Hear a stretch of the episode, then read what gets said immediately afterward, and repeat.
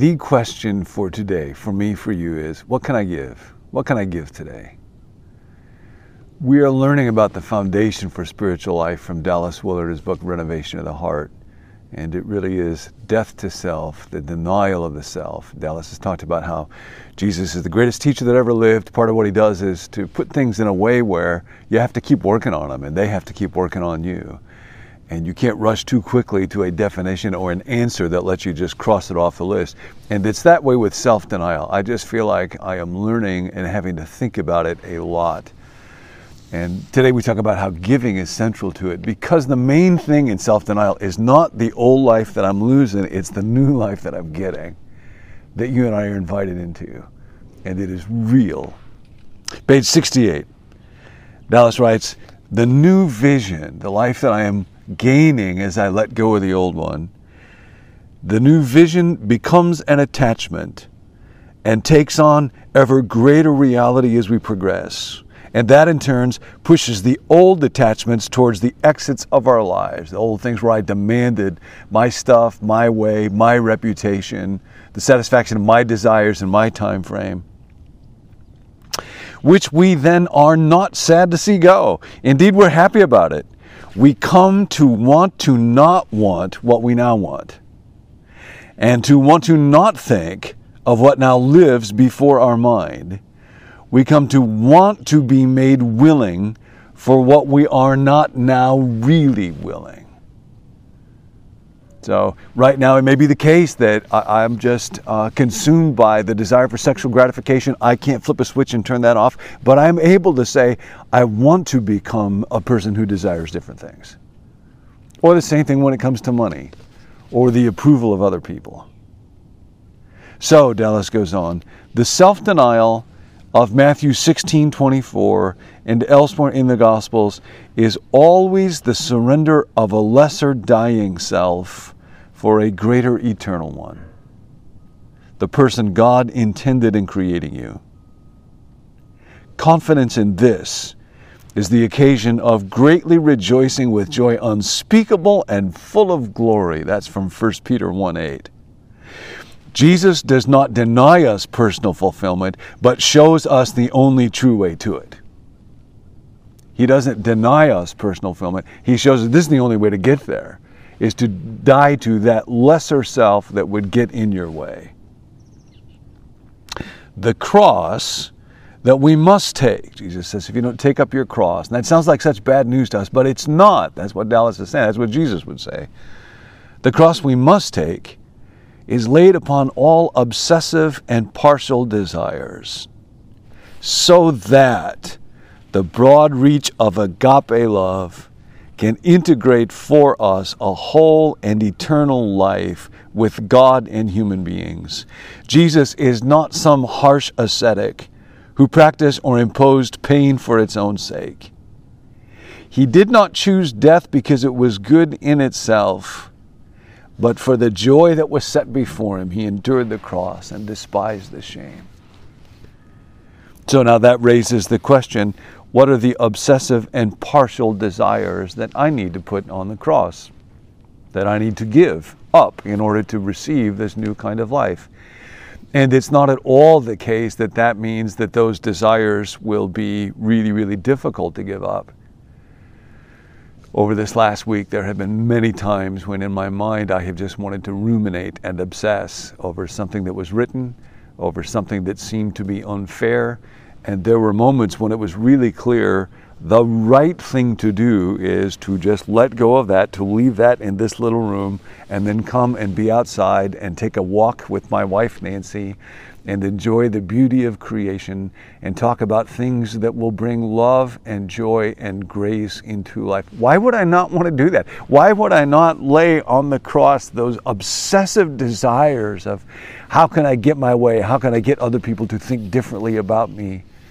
How can I how can I not have the right to ruminate in my anger or my bitterness? Why would I not want to put that on the cross? And it's that way with everything.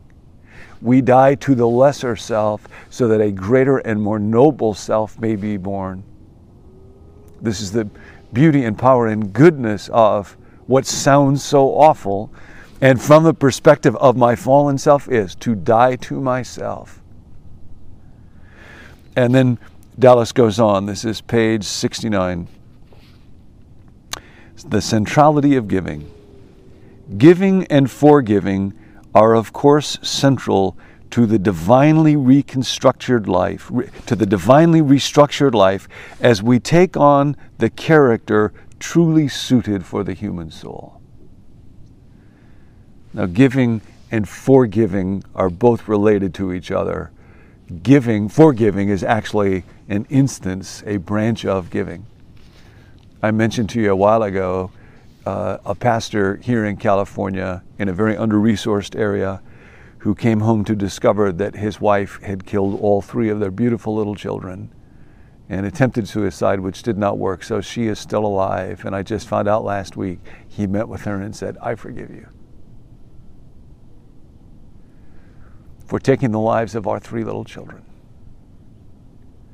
I, I cannot imagine what that would be like. But of course, the alternative would be to live a life of so much bitterness and hatred that a soul would be in anguish.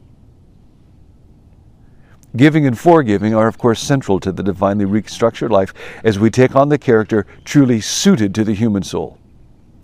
And then Dallas quotes Erich Fromm. Erich Fromm was a psychologist, uh, not a person of faith, uh, whose writings were quite popular back in the 70s. Fromm writes The most widespread misunderstanding is that which assumes that giving is giving up being deprived, sacrificing.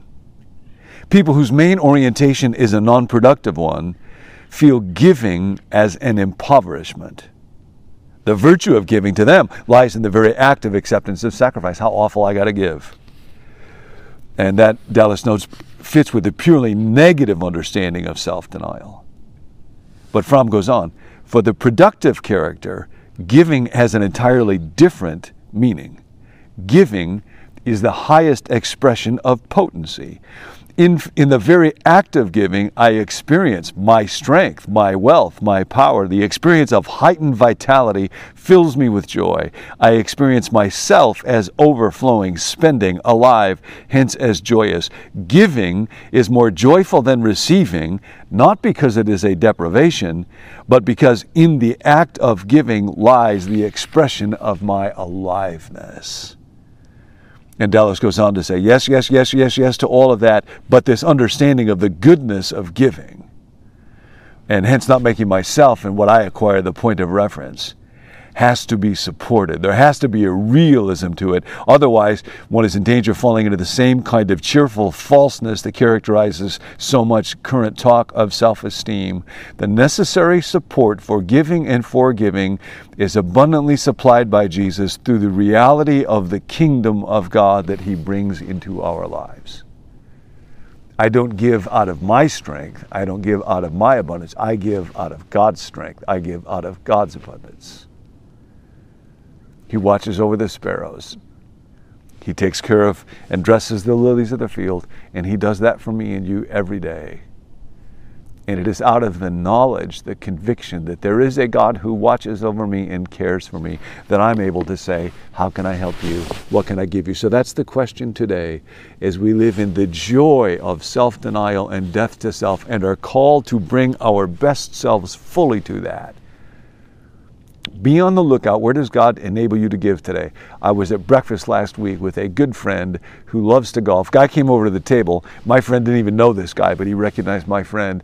And my friend, in that moment, set up the opportunity for this guy who loves golf to play in one of the golf meccas uh, in the world. It is like, apparently, if you're a golfer, uh, it's like going to the Vatican if you're Catholic or something. This guy was just beside himself. His his heart's palpitating. He's like in tears.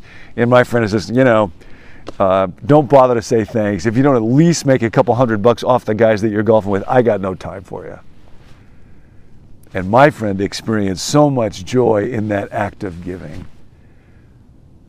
It is giving that looks like it is the denial of self. Instead of using this stuff to enrich myself, I will use it for somebody else that produces the great joy because we because we live in a universe that is built on love. And to enter into love is when we give. I opened up an email this morning from Malia. Hey, Malia. And she was reflecting on those words in Scripture about Jesus and his sacrificial love, and that somehow, somehow, somehow, by his stripes, through his wounds, we are healed. And that when we hurt, when we suffer, or when we give, we become part of that divine equation, that cosmic reality, that new math that doesn't make sense except it does. So today, as you walk through it, think about the people in your life maybe family members, maybe friends, maybe somebody at work, maybe somebody in need, maybe somebody who has less. Where can you give today? Maybe it's a tangible gift, maybe it's words, maybe it's finances, maybe it's to somebody that you'll never know on the other side of the world. Give. Guard your heart. See you soon. Thanks for listening. You can join the conversation and more by visiting becomenew.me slash subscribe.